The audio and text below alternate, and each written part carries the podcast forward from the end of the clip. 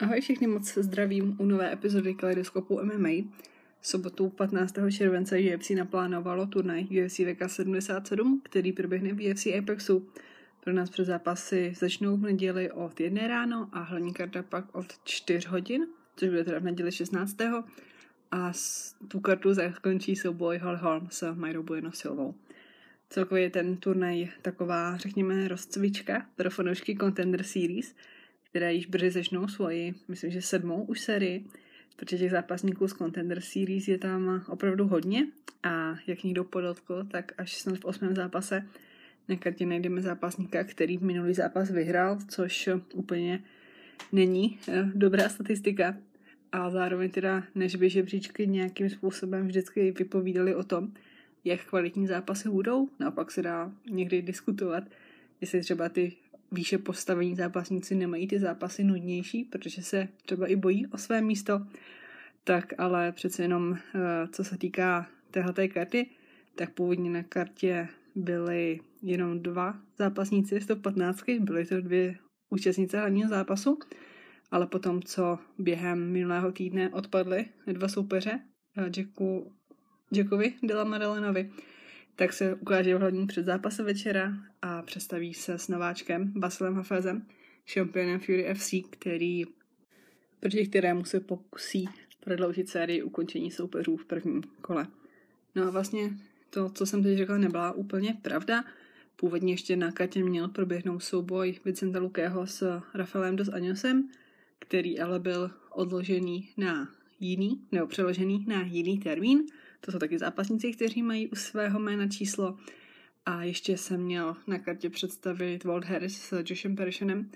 Nicméně Harris měl nějaké, nebo má teďka aktuálně nějaké problémy s dopingem, nebo možným dopingem ještě se neprokázalo, nicméně UFC ho z karty stáhlo a jeho soupeř Josh Perishon má nového soupeře a bude jím Martin Budej, se kterým se utká 12. srpna. Hlavní zápas tohohle turné, teda, jak už jsem zmínila, proběhne mezi Holholem a Majrou Bojeno Silbou.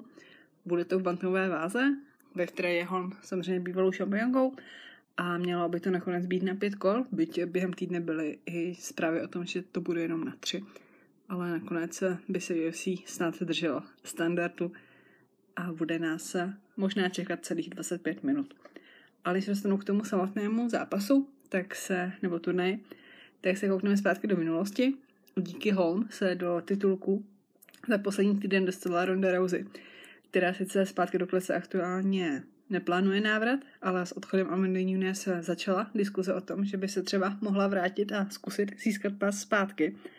Do klece se naopak chystá John Jones, který 11. listopadu, už je to potvrzené, v New Yorku nastoupí na UFC 295 proti Stipe Miocičovi a zpátky do akce se chystá i George St. Pierre, který by měl na konci roku nastoupit do zápasu v grapplingu v rámci UFC Fight Pass Invitational, který, což je vlastně grapplingový turnaj, myslím si, že to je submission only, ale to možná kecám. No, ale i tak, pokud tohle to vám nestačí k pocitu, že je znovu rok 2013, tak ještě jedna věc a to je, že Robbie Lawler, jak jste určitě zaznamenali minulý víkend, kromě toho, že ukončil kariéru, tak zároveň ukončil i Nika Price. Potřeboval na to jenom 39 vteřin, což pro něj taky v posledních letech nebyl úplně běžný způsob výhry. A když si tak vezmeme, tak eh, se do titulku dostali opravdu jména zápasníků, kteří už jsou na scéně dlouhé roky. No a když už jsem nakousla UFC 290, tak v rychlosti projdu i výsledky tohohle nabitého turnaje na kterém jsme se zaprvé utvrdili, že Aleksandr Volkanovský je zápasník, jehož přítomnost a vliv na scéně si nejspíš dokážeme uvědomit až zpětně. Každopádně historicky patří už teď mezi ty nejlepší, kteří se kdy v oktagonu představili. Rodriguez ukončil ve třetím kole, no a zároveň jsme poznali nového šampiona muší váhy. I na potřetí dokázal Alexandr Pantoža porazit Brendana Morena a i když někteří viděli zápas s jiným výsledkem, tak Brazílie po několika týdnech bez šampiona má opět UFC šampiona s vlajčkou. Svojí vlastní vlajkou. No prostě Brazílie. Potom, co odešla, odešla Nunes, jak jsem myslím, minule zmiňovala, neměla šampiona UFC po velmi dlouhé době. A teďka teda vítězstvím Panto, že už zase má. No, pojďme dál. Výhrou kariéry si z Las Vegas odváží Dricus Duplessis, který ve druhém kole ukončil Roberta Vitekra. Myslím si, že mi ještě chvilku potrvá si přiznat, že se tohle to opravdu stalo. A je to tak a Duplessis hnedka pak v oktagonu dostal možnost stairdownu se šampionem Izraelem Adesanou, se kterým má už nějakou tu dobu spor ohledně svého původu a kromě toho, že Duplessis zřejmě dostane šanci zápasit o titul, nás čeká pravděpodobně rivalita, která tady dlouhé roky nebyla, protože kromě té samotné sportovní stránky je to i hodně osobní, ale zároveň i trošku politický problém. A pokud tohle UFC neuchopí správně, tak můžeme uh, mít trošku, nebo my z toho problémy asi mít nebudeme, ale mohlo by to dopadnout poměrně špatně. A to nemluvím o tom zápasu samotném, ale o jakémsi, řekněme, kulturním i klidně historickém vlivu, což teda asi zní trošku směšně, ale my tady jako v Česku asi tyhle ty problémy kolonizace a rasismu tolik nevnímáme. Nicméně, jakože obecně eh, to je stále ve světě velký problém a už jenom i třeba tím, že v první řadě na UFC 290 seděl, s Dejnou je tam Donald Trump, je UFC rozhodně v pozici, kdy to pro moje zápasu může, ať už pozitivně, tak i negativně ovlivnit velké masy lidí a viděli jsme, co se dělo před zápasem Conora s Chabíbem. A myslím si, že tohle to může být eh, to samé, ale ještě ve větším měřítku. Ale pojďme od toho dál. Já se do toho nechci úplně detailně pouštět. Velkorodost určitě udělal Aiden Hooker, který přešel několik téměř jistých ukončení. Chtěla jsem původně dodat, že je přešel bez velkých problémů, ale odnesl se zápasu s Jelenem Tárnem několik zlomenin a na fotce z nemocnice po zápase vypadá jako kdyby jeho soupeř přišel porazit kamaráda po nějaké nehodě a ne soupeře, který ho právě porazil. A ještě mě napadá, že vlastně se zlomenou rukou odešel eh, ze zápasu i Brennan Moreno, což jsem před chvilkou nezmínila o jeho zápasu, ale určitě to pak taky Morena v tom zápase s Pantožou ovlivnilo. Už pátou výhru v řadě si připsal Bo kterému stačilo 38 vteřin do ukončení Woodburna Roller, jak jsem už zmínila, potřeboval jenom o sekundu víc, aby ukončil Price a i další zápasy přinesly skvělá ukončení. Denise Gomez ve druhém nejrychlejším ukončení na kartě zastavila za 20 vteřin neporaženou Jasmin Jachakveri. Manifield v odvetě ukončil Kruta za, nebo za, eh, ve druhém kole, vyhrál na Gilotinu. Petrínu ve třetím kole trianglem uškrtil Praknia a vylepšil si skóre už na 9-0, stejně jako Cameron Simon, který to má taky teďka 9-0, potom co v prvním kole ukončil Mitchella. Nejkratší byl zápas Jesusa Aguilara se Shannonem Rosem, který padl za pouhých 17 sekund a po třetí tak Ross ukonč, byl v UFC kleci ukončen. No a dva zápasy skončily v předzápasech na vody. Esteban Rybovič po první porážce v minulém zápase uh, pak vyhrál na vody s Kirkem. To byl hodně zajímavý zápas a určitě kandidát na zápas večera. A to Curtejra si na Šerizem vylepšil skóre už na 14-0, takže ta legenda o skvělém japonském talentu dále pokračuje. No a ještě jiná věc, která se pojí s UFC 290, konkrétně s doprovodným programem v rámci International Fight Weeku, kterého se účastnil i Jimmy Hill, teďka už teda bývalý šampion polotěžké váhy, který měl během podzimu obhajovat proti Procházkovi, Hill si nicméně u basketbalu poranil achilovku a po vzoru právě procházky se rozhodl pás šampiona nedržet a uvolnit, čím se teda uh, váha, polotěžká váha dostala znovu po ne tak dlouhé době do situace, kdy nemá šampiona. Samozřejmě Jiří jako bývalý šampion plánuje, že bude o pás bojovat. Hodně se ale i skloně možnost, že by zápas Blachoviče s Pereirou, který je naplánovaný za několik týdnů, byl o titul v polotěžké váze. No ale pak tady ještě ve jménu vysí jméno Magomeda Ankalájeva, který v zápase o titul loni remizoval právě s Blachovičem. No a UFC stále aktuálně nemá hotové karty ani na UFC 293 v Sydney, ani to bude v září, ani pak na UFC 294 v říjnu v Abu Dhabi. A oba ty turnaje se velmi rychle blíží. A právě Ankalaev by případně s procházkou byl takovou, řekněme, termínově reálnou možností právě do Abu Dhabi, kde se samozřejmě plánuje zase zápas Machačeva s někým, ale jeho možnosti se hodně krátí a nevím, jak je to přesně smluvně, ale napadlo mi to teďka. ale je možné, že ta podmínka smlouvy mezi UFC a Abu Dhabi je, že tam musí mít alespoň dva titulové zápasy, protože v posledních letech to tak bylo. Ale zpátky k tomu Islamovi, Oliveira v podstatě řekl, že tam s ním zápasit nebude, že nejdříve v listopadu nebo v prosinci a Volkanovsky, se kterým by taky dávala smysl odvěta, jde teďka na operaci a neví, jestli bude mít dost času na přípravu. Plus teda se ještě mluví o zápase Liona s, nebo Liona Edwardse s Colby Covingtonem, kdy Leon spolupracuje s Abu Dhabi a dalšími nějakými firmami z regionu. Byl tam loni jako guest fighter a byl i na formulí v Islandu a tak. Určitě by to pro něj bylo zajímavé, nicméně zase Colby nemá zájem na téhle straně světa zápasit, takže vidíme, jak to nakonec dopadne. Myslím si, že teďka po UFC 291 a 292 budeme určitě eh, chytřejší, ale zároveň zápasníci z těch karet eh, už pak budou mít velmi málo času na možnou přípravu. No a s tím ještě mě napadá jedna věc, vlastně byl oznámen první zápas na UFC 294. Muší váze Tim Elliot nastoupí s Mohamedem Mokajevem. Ale teď už teda k 13 zápasové kartě UFC Vegas 77, kterou otevřou v bantamové váze.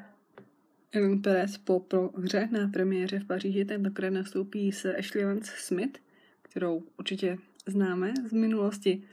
Vrací se po delší pauze. Naposledy nastoupila v listopadu 2020, kdy prohrála s Normou Dumont a pak měla nějaké problémy si myslím s dopingem, takže měla uh, i vlastně trest a nemohla nastoupit. Dalším zápasem v lehké váze Carlton, nebo Karl Deaton třetí nastoupí s Alexem Muñozem. Deaton prohrál za svoji premiéru v UFC s Joe Solakem a Muñoz má za sebou dvě prohry v UFC. Prohrál jak s Hakoba Arastem, tak i naposledy s Lucem Peňou. Naposledy zápasil před více než dvěma roky, takže také po poměrně dlouhé pauze. Dále nás čeká asi nejočekávanější zápas na kartě, což je trošku absurdní, vzhledem k tomu, že je teprve, nebo že je třetí na kartě. Nicméně muší váze Tyson Nem nastoupí s obrovským talentem, Kazachem a Zatem Maxumem, který to má 16-0 a hodně se očekává, jakým způsobem se v UFC uvede. U těchto těch zápasníků s velkými rekordy je to velké, je to často otázka, jakým způsobem se předvedou v UFC. Někdy to může být velký talent, jako třeba v případě jeho kréna Ševkata Rachmonova, nebo to někdy také může být velký propadák, jak jsme už taky několikrát zažili. Tady se nám je rozhodně zkušený zápasník a byť se mu třeba v poslední době tolik nedařilo, tak určitě má uh, Maximovi co nabídnout. Dále pak v lehké váze nastoupí dva zápasníci, kteří se už UFC ukázali dvakrát a oba své zápasy prohráli. Genaro Valdez je Mexičan, který přišel do UFC neporažený, ale už to má 10-2. A neporažený přišel do UFC i Evan Elder, který to měl původně 7-0, nicméně už teďka po dvou prohrách teda 7-2. A co je zajímavé, nebo zajímavé, co chci zmínit je, že naposledy prohrál s Nazivem Sadychovem, který se na této kartě taky představí.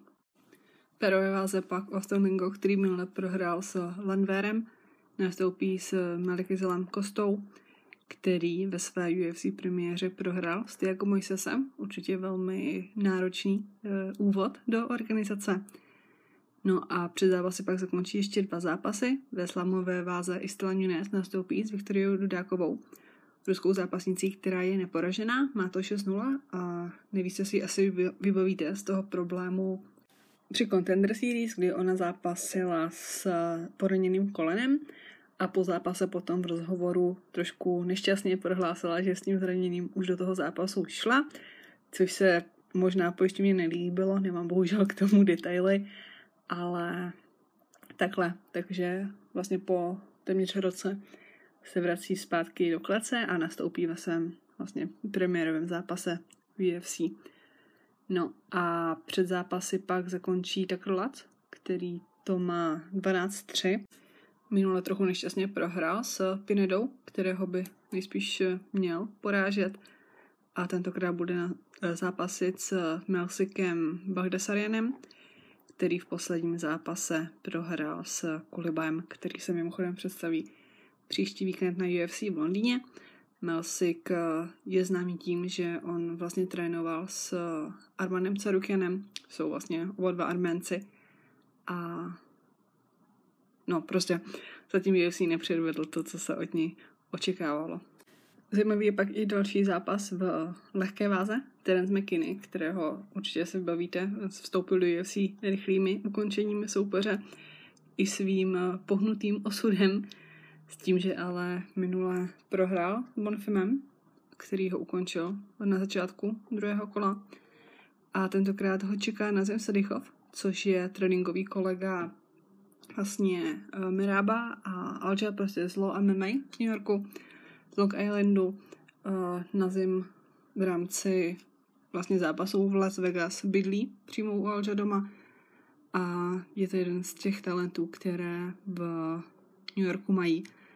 A vlastně na zem se dostal do, ne do UFC, ale do Spojených států, když mu bylo 6 let, ale teprve až v poslední, ne v poslední době, ale nedávno eh, přestoupil právě do jejich eh, týmu.